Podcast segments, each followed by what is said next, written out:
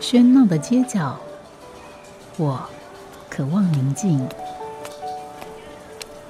悲上优雅，寻找城市里的静谧。欢迎光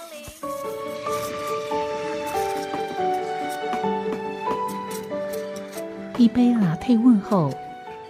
我们在书里相遇。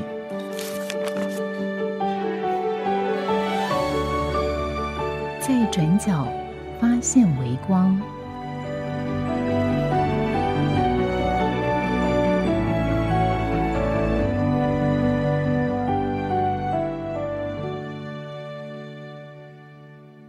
欢迎收听今天的《在转角发现微光》，我是吴嘉恒。今天的节目来宾一样是上个礼拜介绍成功旅社农用书店的店长。那上个礼拜其实我们也介绍这家书店，那可以知道在这边他已经耕耘很久，而且他用了一个有百年历史的这个曾经是的确曾经是一个旅店的空间来作为他书店的基地。那用这个基地在这个十年间跟在地人也这个拔干净了，所以真的不容易。一个一个一个店家在这里能够存在很久，同时跟在地发生连结，我觉得这个应该都是跟店长本人很有关系吧。特质啊，特质，兴趣。对我其实看他这个讲话的时候都这样，脸都笑笑的哦。我不知道他平常是不是真的有没有板起脸孔来的时候，也是会有，也是会有。面对小孩的时候，发现那个营收不如以往，就是不如上个月，就嗯，要检讨一下喽。这样就还是会，然后现在又因为就是也带着小孩工作，所以就是有时候还是会发发发发妈妈的一个脾气这样子。对啊，对。所以其实刚上次我们也提到，在这里除了有书店空间之外，然后然后好像也有住宿，但是对。不是在成呃原来的成功旅社这边，因为你上次提到这个空间，如果要把它恢，一是那个执照已经失效了，名称还在，但执照已经失效，所以不能够做这样用途。二，如果要把它变成这样的用途，可能在不管在手续上面，在可能甚至装修上面又要大兴土木。对，没错没错。所以那这样的话，你你上次说有民宿，那是要住哪里呢？就是呃，因为我们在西周这样子下来，发现呃就就是呃住宿的需求其实也是有，虽然呃西周还不是到非常方便的一个地方，这样，不过还是会遇到一些呃打电话来说，哎、这边有没有得住啦，或者说来这边玩的人，他可能问说这边附近有没有住宿空间这样。那有也是后后来发展到一个阶段的时候，就我们就突然接到一个一个一个讯息，就是呃有一个民宅的呃屋主主动找上我们说，呃他们家有一个们做做的很不错，人家才会找你们。他就有看到我们在做的一些事情，就觉得哎、诶我们好像也也在对地方上这样的一个一个一个经营上也也也有一些付出跟跟跟成果，所以他就就主动跟我们联络，然后跟我们说他们家有一个老宅，然后、呃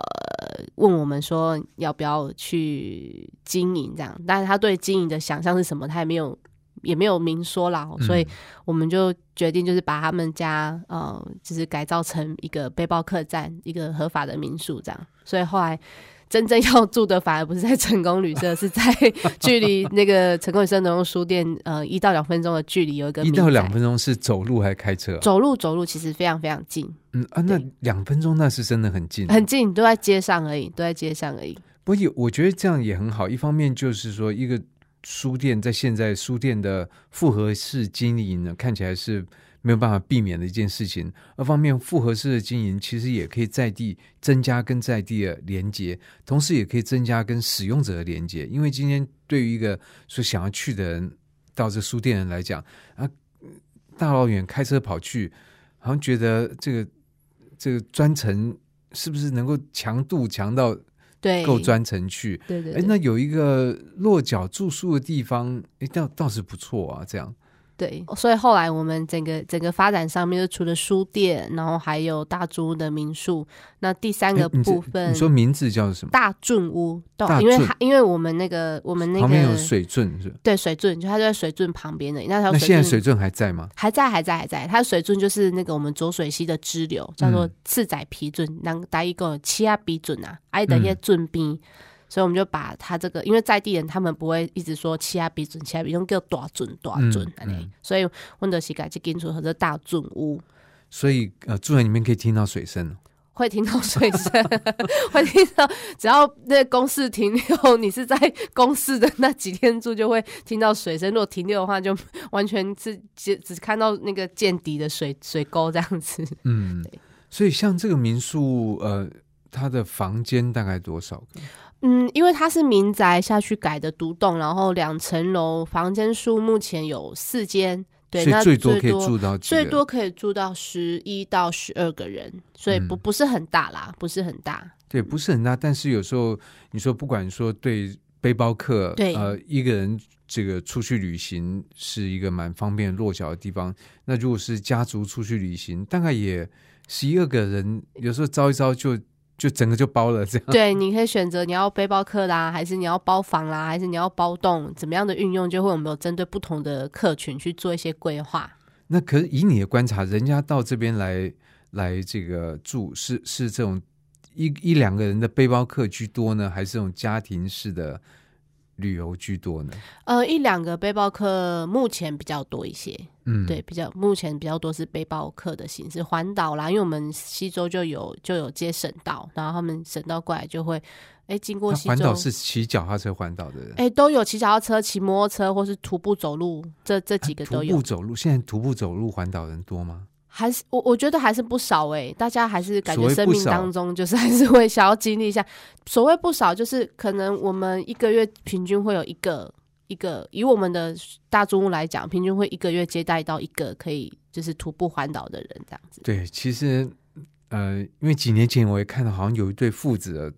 这个徒步环岛。想想那时候我小儿子进小学，现在他都已经中学，我还没有走。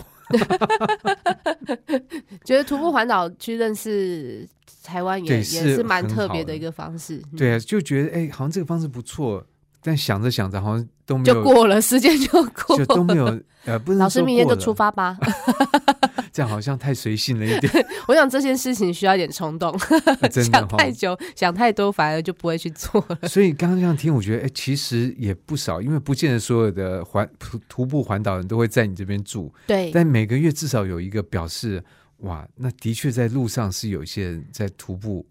对个台湾对，，年轻人嘛，年轻人嗯就会想要试看，趁这个还有体力，还还时间蛮自由的一个情况下，还是会想要去做。所以我们也接待多蛮蛮多不一样的人事物。嗯，嗯，所以他是把这个这边当成一个他在比如环岛的一一个一个中间停留的，对，中间停留的，可能呃六点之后到，然后隔天可能一早他们又要再呃出发到下一个乡镇去。有进到书店去了，呃，如果刚好迎接到，就是刚好，因为我们书店是九点营业啊，然后如果他刚好是九点之后离开，他就会来书店，因为我们有有在那个那个民宿里面去陈列出我们我们的据点是在成功旅社农用书店，他有机会他就可以过来这样子。嗯。那如果说是对于那种比较定点式的玩法的，你会有什么样的建议吗？因为这样周吗？对啊，因为这样嗯是说，因为现在大家我真的觉得，一方面那个呃书店是经营形态多样化，那对于旅游来讲啊，我们也需要好几个理由，比如说这个这个地方呃又好吃又好玩又怎么样怎么样，好几个理由，你觉得嗯那个去的动机就会增加嘛？对嗯，我现在目前我们大概是两种啦，就是因为我们有在办一些小旅行啦，吼，就是一种是可以透过我们去呃特定的去到农家里面，或者是去到产地去呃进行呃一些呃农村的体验游程这样。那另外一种定点，其实我们的推荐方式不会只局限在西周，因为西周以目前的发展来说，它还不是一个非常观光型的农村，所以我们都会扩及到比如说田尾啦、北斗啦，或者是呃呃呃隔我们一条溪的溪罗啦，它就是以一个区块性的一个推荐方式去呃鼓励大家可以在这个浊水溪的两岸，特别在浊水溪这两岸可以去多一点认识。对，还有包括上中下游这些乡镇，我们都有在帮忙，就是做推广。可帮忙做推广是说，他可以呃来参加你你规划行程吗？或者说你只是给资讯，然后我们就开车自己去走，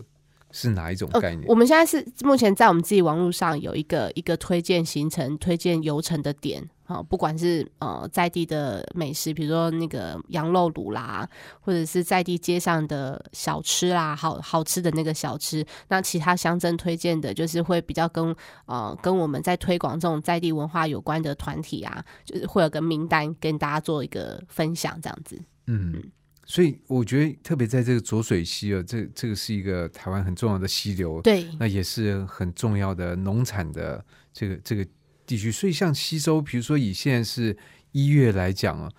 一月来讲，这好像这个呃稻子也都割了嘛，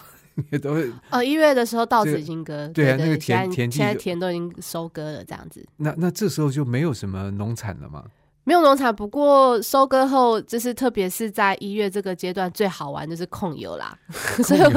对，所以我们我们欸可这时候能很多人年轻人不知道控油是什么吧？啊，蛮多蛮多没有居住，就因为现在现在小孩或者说呃，可能比较少农村生活的经验的，所以我们每次办的时候，就是说非常非常的多人来参加。啊，非常多人，对，就是哦这样在一说超过 百百人这样子。百人来控油，对，哇，这个是一个很盛、这个壮观的这个景象。不过呢，到底什么是控油？我想对有些人来讲是勾起了以前的回忆，对有些人来讲就是，哎，这什么东西？不知道 到底什么是控油，来介绍一下。好哦，控油，因为其实台湾的稻作大概像中南部就是两期稻作，然后可能像宜兰可能就一期稻作。那我们这边两期稻作，一期跟二期中间那个就是在暑期之间比较一期是几月到几月？一第期一期大概是呃过年后年后，然啊春天了播种，对不对？就是呃过年的期间嗯播种，然后到六月的时候收割。那嗯二期的话大概是七月到十一月。嗯，因为天气热，长得比较快。对对，就是因为我们南部天气比较，哎，中南部其实这天气比较热，两两期的这个稻作米会不会不一样？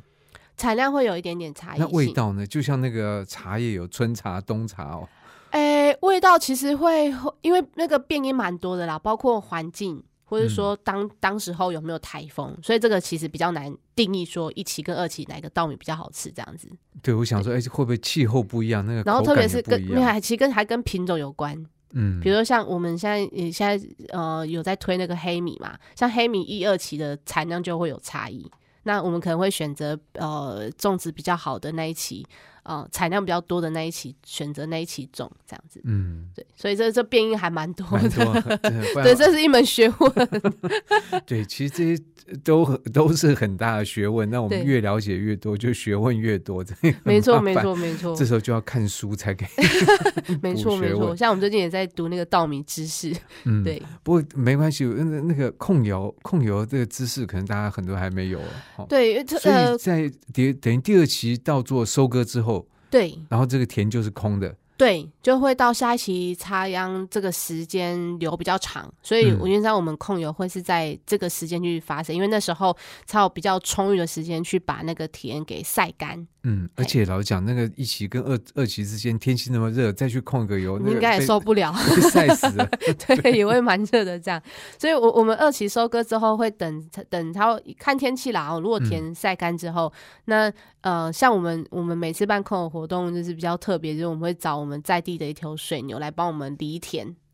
啊，先需要犁田吗？你这程序是怎么样程序大概就是我们我们我们就是会翻起这个哎土块，对，翻起这个土块，然后这土块它就可以被运用来做一个堆叠。嗯那在堆叠的之前，我们会在这个晒干的田的这个地面上面先稍微挖一个坑。稍微，然后不用看深多深？多深哦，看看你怎么你要搭的大小，对，哎比如你学建筑应该很知道也也没有，我我发我发现就是学建筑跟 实物经验其实还是有很大的落差，所以后来我我发现我发现自己我我我我不会堆叠，但是我会找对的人来帮我 堆叠。但是我我们看他们的方式就是会先挖一个一个一个坑，然后那个坑就是如果你你你稍微再大一，就是稍微呃大看大小了哈看那个坑的大小，然后跟你土块的堆叠方式其实也有也有、哎反正我们参与，者不用担心就对了，因为我们都会找农民一起来参加，然后嗯农民就是你、你他有经验，他知道该挖多大的坑。对，然后农你就会请农民来帮忙这样子。然后那个坑之后呢，哦，那坑之后，我们就开始，因为我们刚刚讲到，我们会先理，就是翻一些土块嘛，然后你就要去筛选那个土块大小，然后开始透看那个土块的形状，然后开始进行一个摇的一个一个形状的一个嗯就变成一个砌起来这样，像一个碗碗一样这样，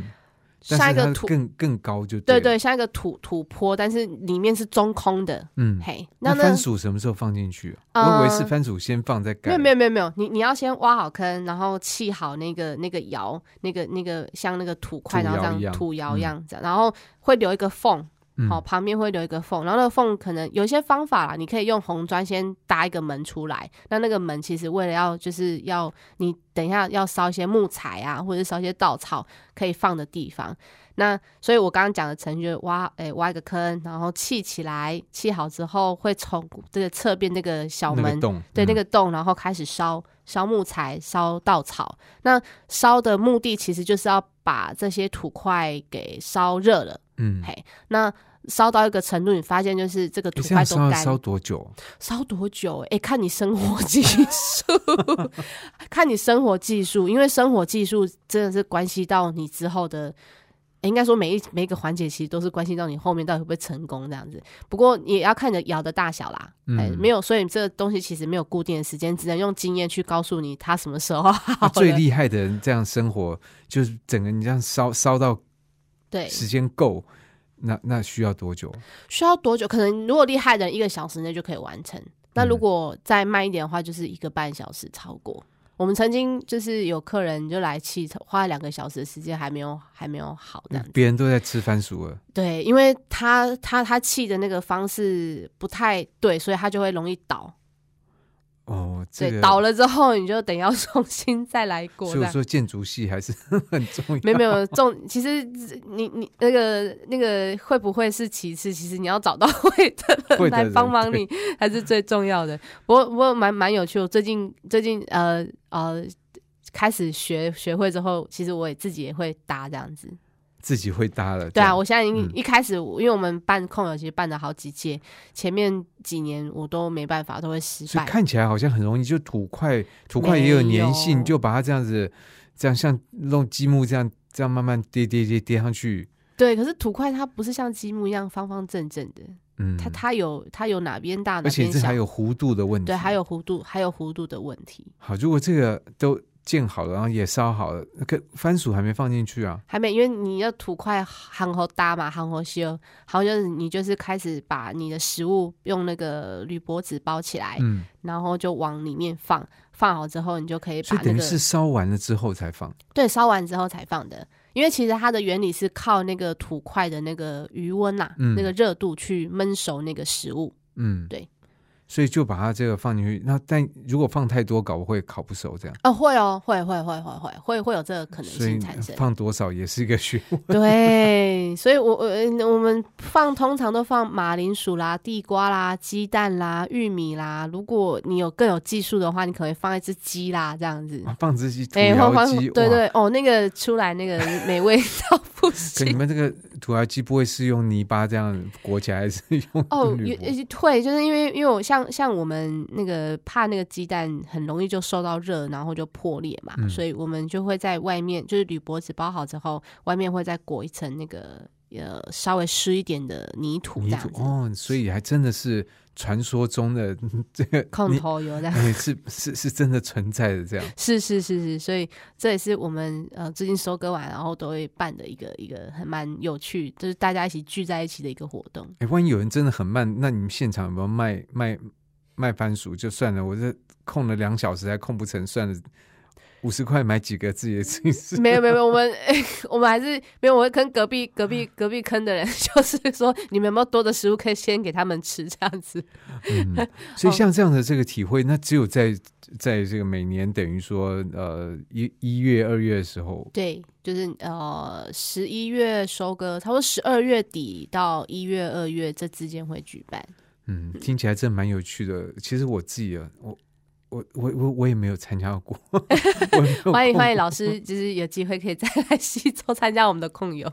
对啊，其实就是像这样田田间的活动，嗯、真的现在大部分人来讲，我们的生生活经验在都市里面是真的很少有机会。你自己在以来到西周之前有控过旱集吗？嗯，那就是会，因为我我我我们我们家呃，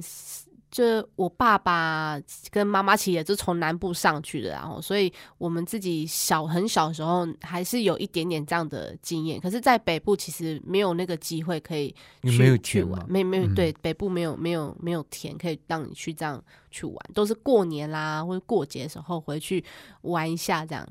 然后后来发 到西周就发现，哎、它就是你 生活中的一个一个，就还蛮生活的。它就不是一场对我来说不是一场活动，就是一个很很很正常会发生的事情。这样，对，像有有些相亲啊，他们就是自己家无聊，也是会空有，然后就会邀请我们，就找我们一起去凑热闹这样子。对，而且真的是一百多个人这样控，感觉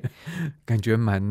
蛮好玩的。对啊，就有时候搭失败就想说，哎、隔壁的怎么搭这样子，怎么可以来教教我们吗？就会开始有一些蛮有趣的过程。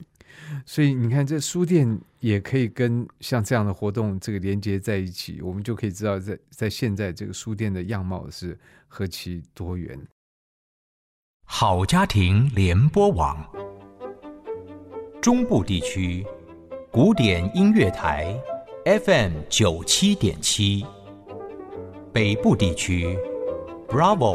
FM 九一点三。欢迎继续回到在转角发现微光。我们在今天节目里面要访到的是，呃，在彰化西周的成功旅店农用书这个书店，应该成功旅社农用书店。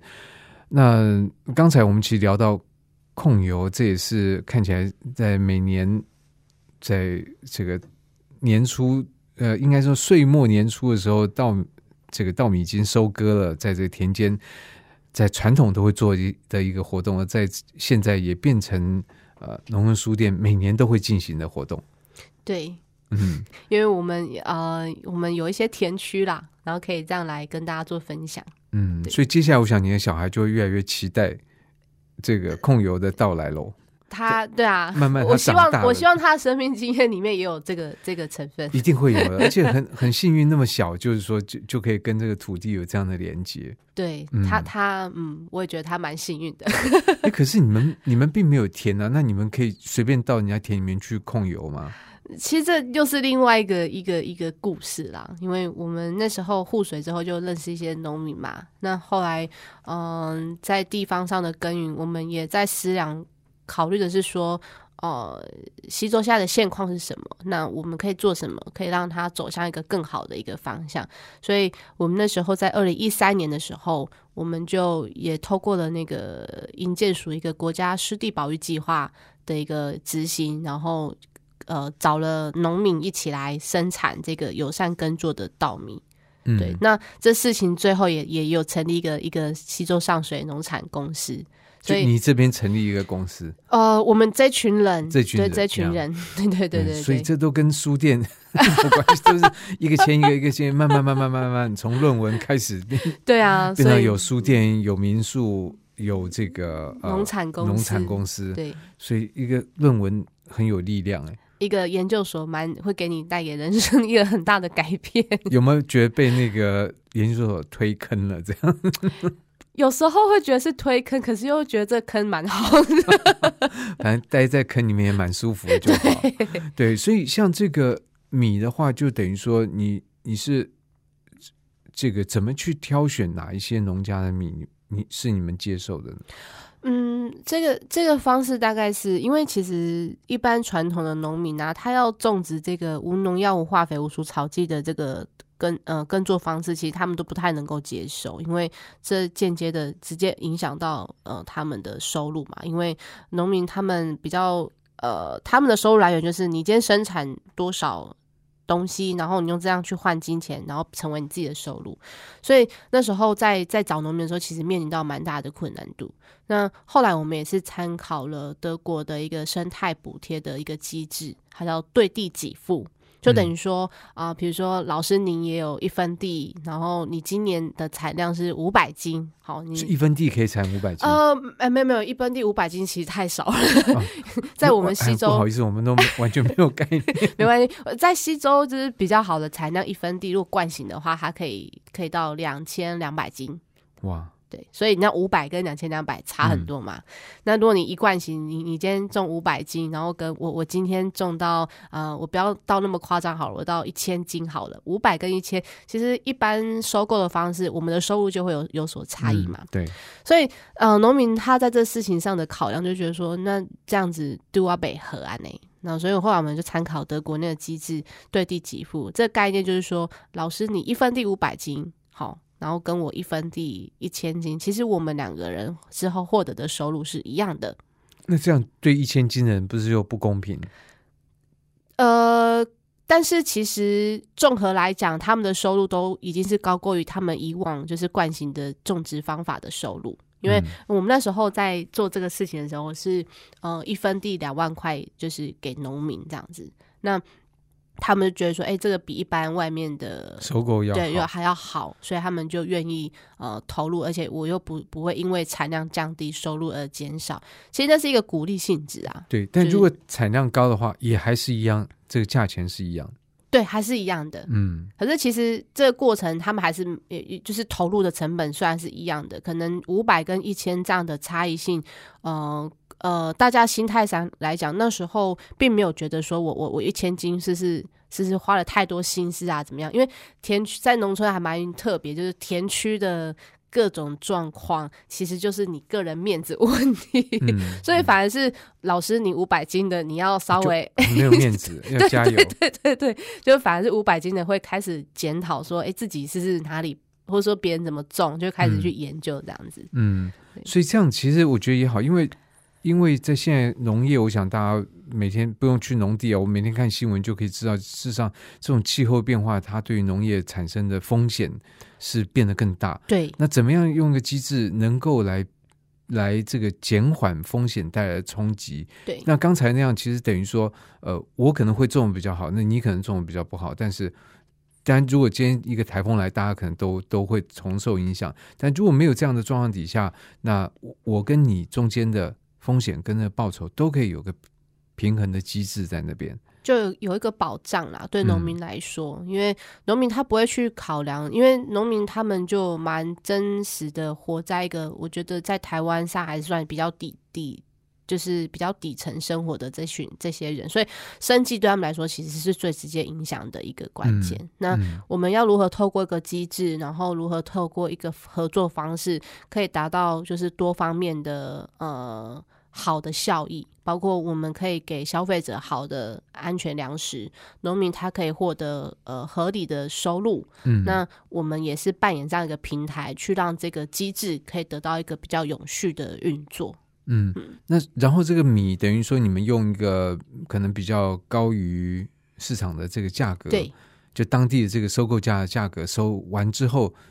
那你们再把它包装再卖出去。，对，等于说我们是从生产端，然后到尾端，就是我们一条龙的在嗯在在监控跟跟跟做了。所以呃，比如说农民他的米呃可以收割了，收割了之后就会交到我们这边来。那我们会找一个呃就是烘米厂帮我们做代工烘米，代工烘米之后，才会用一个很大袋的那个太空包，一包一包装着。那我们就是用稻谷的方式来进行保存。那等到呃消费者需要米的时候，我们就会再现年给消费者。对，所以我们我们有一个仓库，那不会有这个发霉这个太湿的这个问题。呃，稻谷保存比较不会。那我们现在因为初期我们比较比较没有资本啊，所以那时候还是以常温的方式做保存。那后来我们最近有添购那个那个冷藏的冰箱，这样子，嗯对对对对，就可以让冰箱很大。就是对，会会蛮蛮 蛮一个要要想办法 存到钱，然后才就是慢慢的啦。一开始其实没有，嗯，后那时候就是很单纯的稻谷保存，因为稻米其实要论新鲜来讲，其实它呃跟那个你碾的是什么时候，你现碾的话，其实会越越新鲜所以。越新鲜越好吃吗？哦，当然越新鲜，其实食味值会越高。嗯，哎，越新鲜，其实食味值会越高。你看这个常在做这样事情的，对这个东西认知就比比我们敏感多了。这样，对，因为长期在接那、触，你这样在吃的别的地方你，会觉得，嗯，这个粘出来太久了。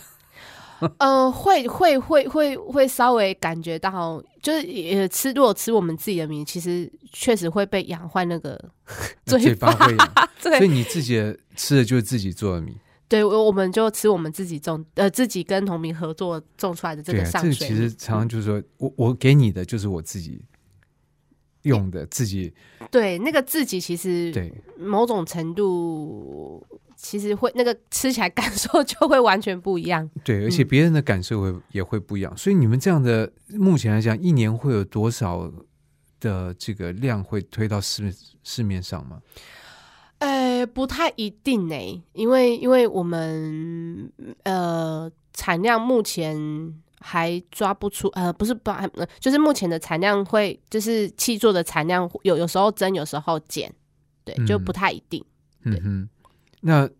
在消费者这边，他会花比一般更多的钱吗？呃，所以嗯，其实其实我们在销售上会用很多配套方式去做行销推广，然后就是包括我们用会员制啦，或者是找企业来做认养，或者是呃直接把消费者带到产地来办这个产地的流程，让他们多认识这些米。就是说，其实就是一个概念，就是说你今天吃的不是只有呃一粒饭这样子一个事情，它背后的故事跟它背后的生长环境是一个什么样的状况，所以我们会跟消费者多做蛮多的沟通跟各种活动的一个形式来给他们这样的一个概念。嗯对，所以这等于也算是书店延伸的对，因为现在书店就是卖米卖书嘛，卖米要卖书，所以卖米的买米的人比较多。呃，如果以实际的营业额来说的话，买米的比较多。嗯对，那所以这个还会有用米去做的其他的这个副产、其他的延伸产品吗？哦，会就是米米就是加工品嘛，嗯嗯，很多因为米米，因为其实全就是大家可能有看到一个数据，就是国人吃米量降低到一年可能只嗯剩下四十几公斤，其实很少。所以多多少算是？我想我没有什么概念，我们一一该一人这个消费年消费量到多少算算是呃正常的？一百米的这个，呃，因为一开嗯、以前的数据差不多可能七八十公斤吧，可是现在就是降到降到一半这样子，嗯所以就是吃米量其实跟呃整个台呃国家到底有没有自给率，其实是也有一点相关性。对，然后我们的饮食习惯的改对，变啊，后来因为饮食习惯改变，然后很多多元的饮食文化进入，所以稻米在这个事情上面就会开始比较薄弱。所以，嗯呃，大家觉得吃米饭麻烦，因为你你你你买一包米回去，你还要想其他的配菜，嗯，哎，你要、哦要不要煮个菜，要不要煮个肉啦，要不要煮个汤啊？这样大家开始会觉得比较麻烦，所以我们后来的发展就是把米做加工啦，嗯，嗯就是比比如说变成稀一点的米松饼啦，然后最近我们也用我们的黑米做黑米凤梨酥啦，然后还有玄米茶啦，可是这不同的产品是怎样？你都要找不同的工厂再去做。对，我们会找不同的呃代这个工厂，很花力气耶。会花蛮多心力的，会花嗯蛮多心力的。嗯但是就是，嗯、米稻米还是要杀出一条路出来，不然会会稻米文化消失，其实就会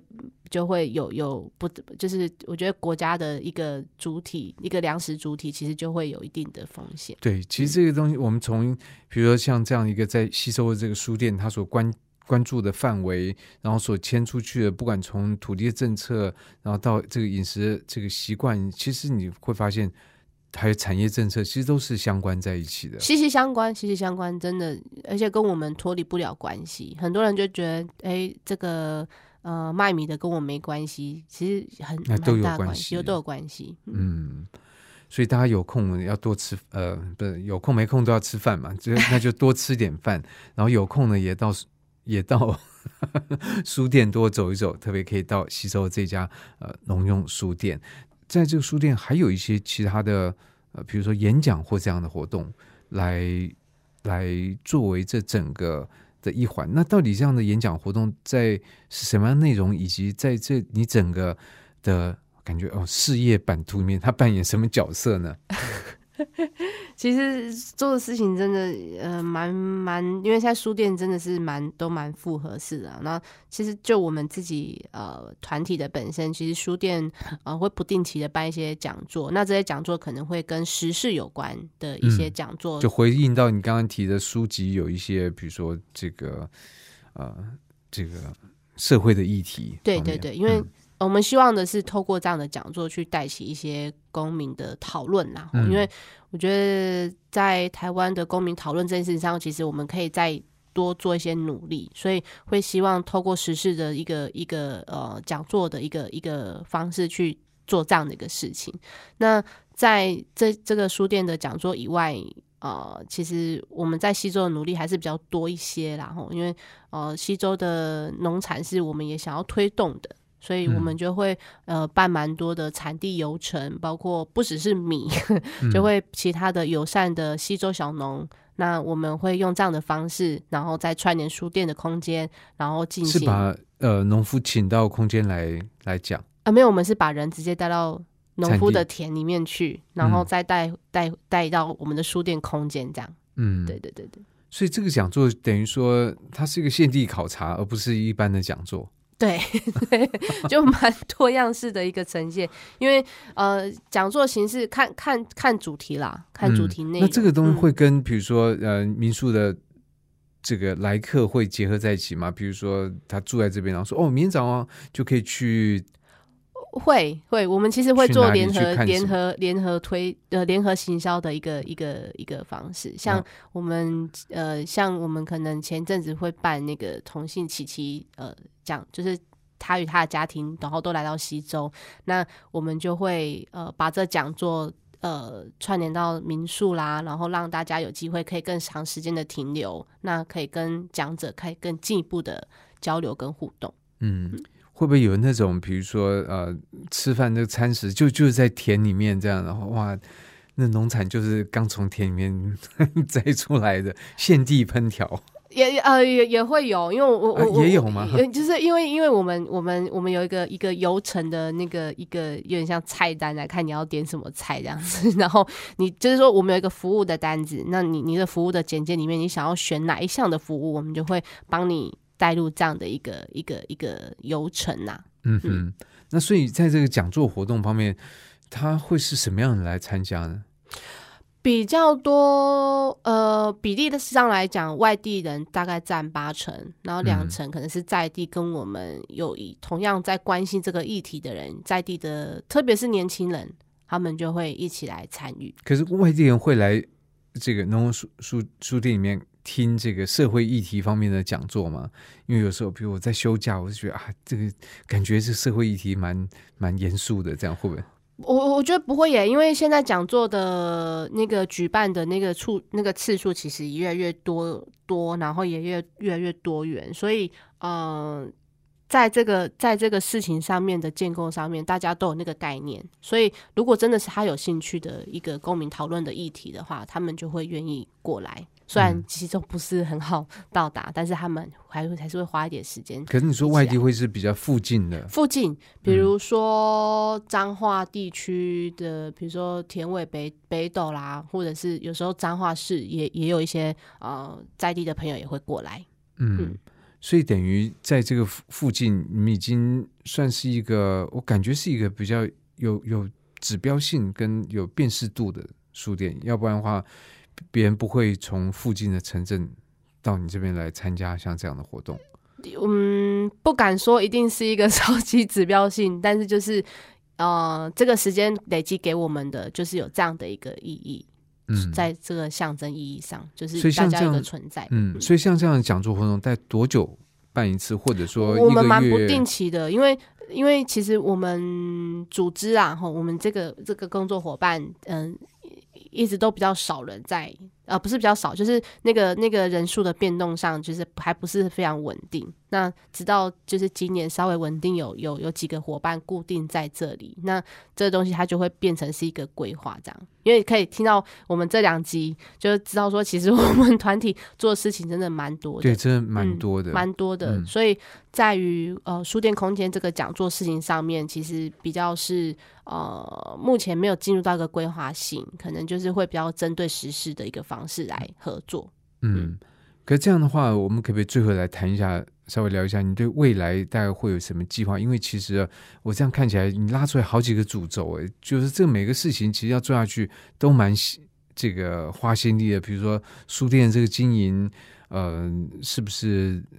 它的书种，或者是你对于营业目标会有一些调整？然后以及这个民宿上面是不是这个？在现在的规模吗？还是要增设二馆吗？我不知道，乱讲。那或者说，像你这个呃农产公司，你现在目前针对米，是不是还有其他的农产要进来吗？还是什么这等等？总之，这每个都不同的方向。其实，嗯，一是要个别经营就不容易，二要把它一起经营，然后变成一个有一个好像方向出来。也是不容易的事情，所以我不知道你对于可见的未来你会有什么样的想法？哇，这是那个每，就是大家都会蛮好奇的一个 一个问题。然后这问题我也不断的在在在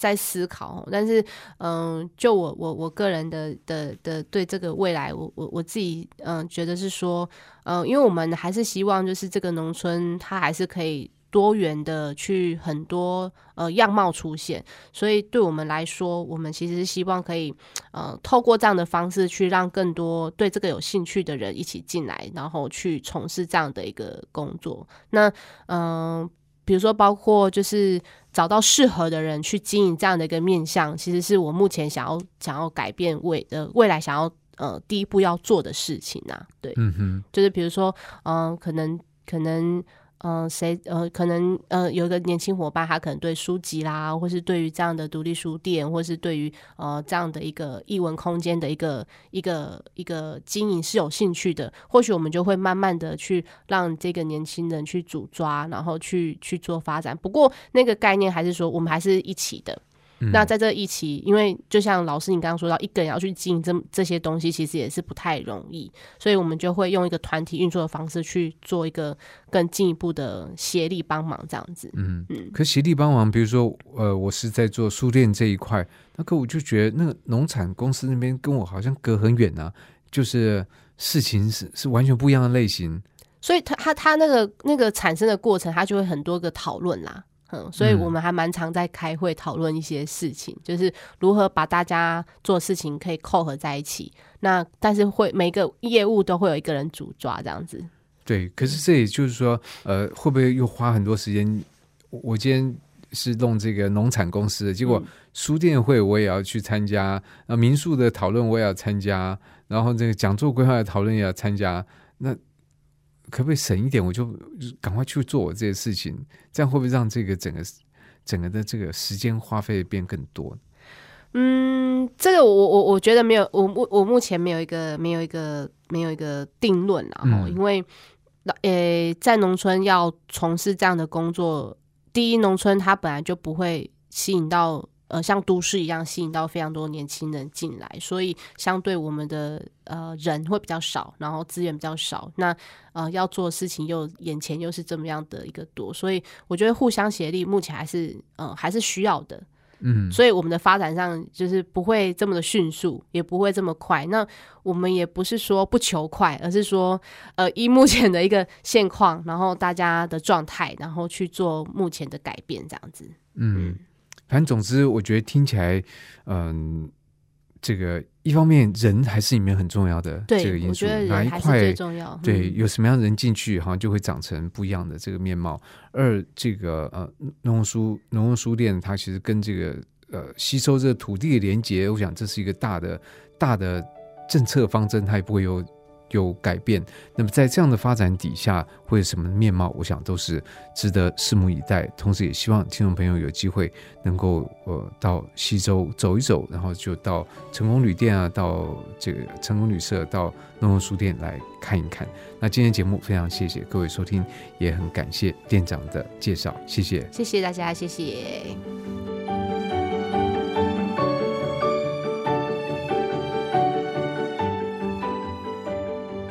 感谢您的收听。如果您喜欢这个节目，欢迎在 Apple Podcast 评分五颗星，并且留言。